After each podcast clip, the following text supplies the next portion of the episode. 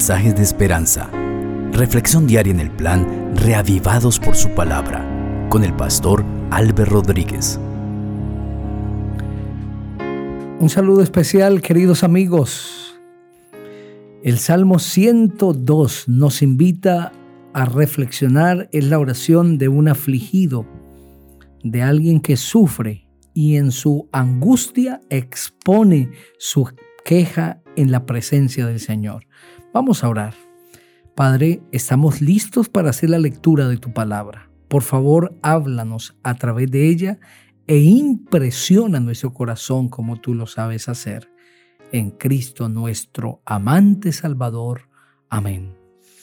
El Salmo 102 dice así, Señor, escucha mi oración, deja que mi queja llegue a tus oídos no te alejes de mí cuando veas que estoy angustiado. Inclina a mí tu oído. Respóndeme pronto cuando te invoque. Mi vida se va desvaneciendo como el humo. Mis huesos se deshacen como tizón quemado. Débil está mi corazón y seco cual la hierba. Hasta me he olvidado de comer. Tanto he llorado que los huesos se me pegan a la carne. Soy como los pelícanos del desierto. Soy como los búhos de las soledades. Ya no duermo y hasta me siento como un pájaro solitario sobre el tejado. Todos los días me insultan mis enemigos, se confabulan y hacen planes contra mí.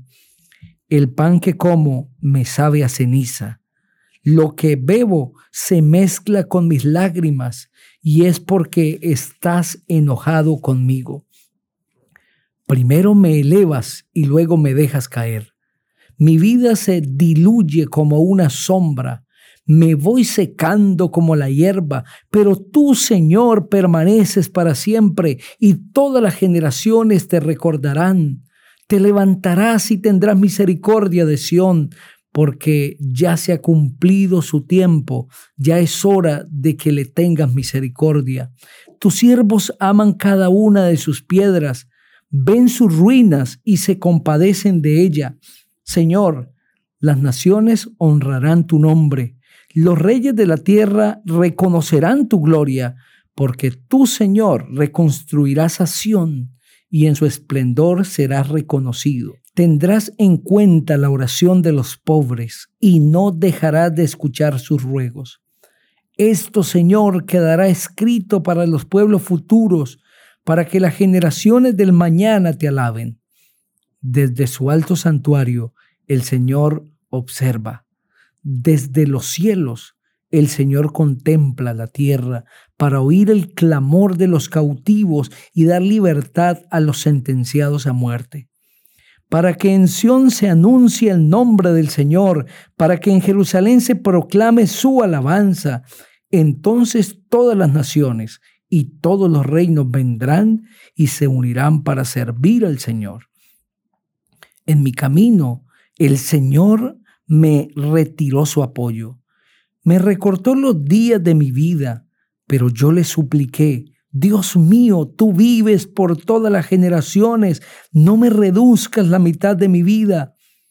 Tú fundaste la tierra desde el principio y con tus propias manos formaste los cielos.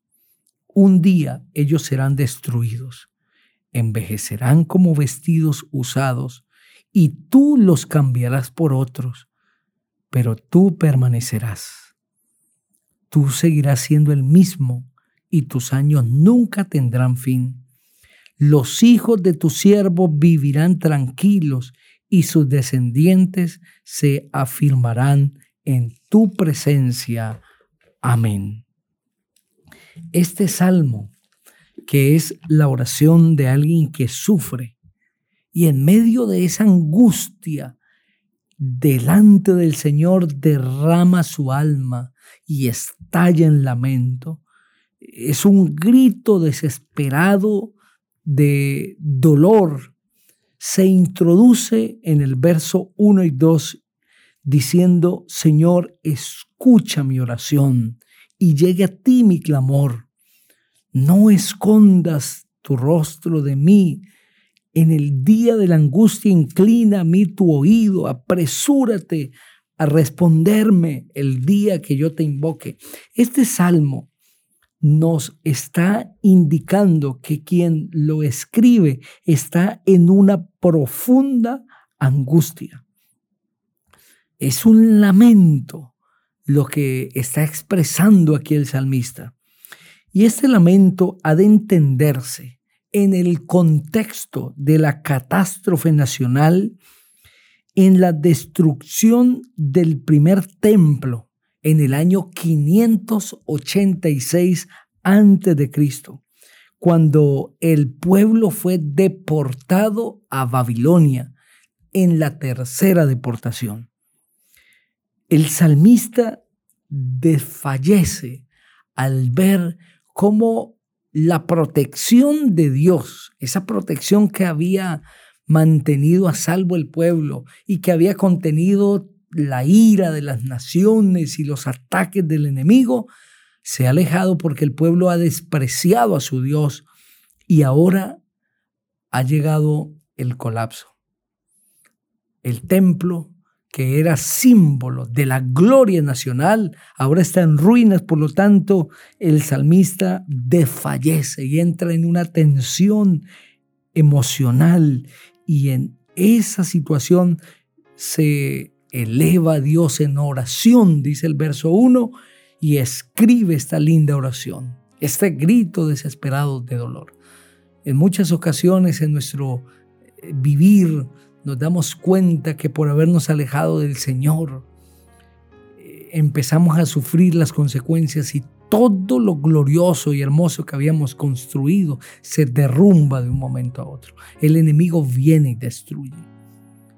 También incluso siendo fieles a Dios, llega la prueba y la prueba nos desencaja, la prueba nos quita la paz, la prueba nos pone en una tensión. Y es ahí que tenemos que buscar al Señor como lo hizo el salmista. En oración, clamar a Dios. No pierdas tu fe. No pierdas tu confianza en el Señor. No dejes de creer que Dios te ama. Aférrate más al Señor si estoy hablando para alguien que está pasando por una situación semejante, dile al Señor, escucha Señor mi oración, ven en mi ayuda, eleva un SOS al Señor y Él vendrá de manera majestuosa para salvarte. Vamos a orar. Padre, gracias por este lindo salmo. Bendice a cada persona que ha escuchado este mensaje, donde quiera esté auxílianos en el momento de la crisis. En Cristo Jesús.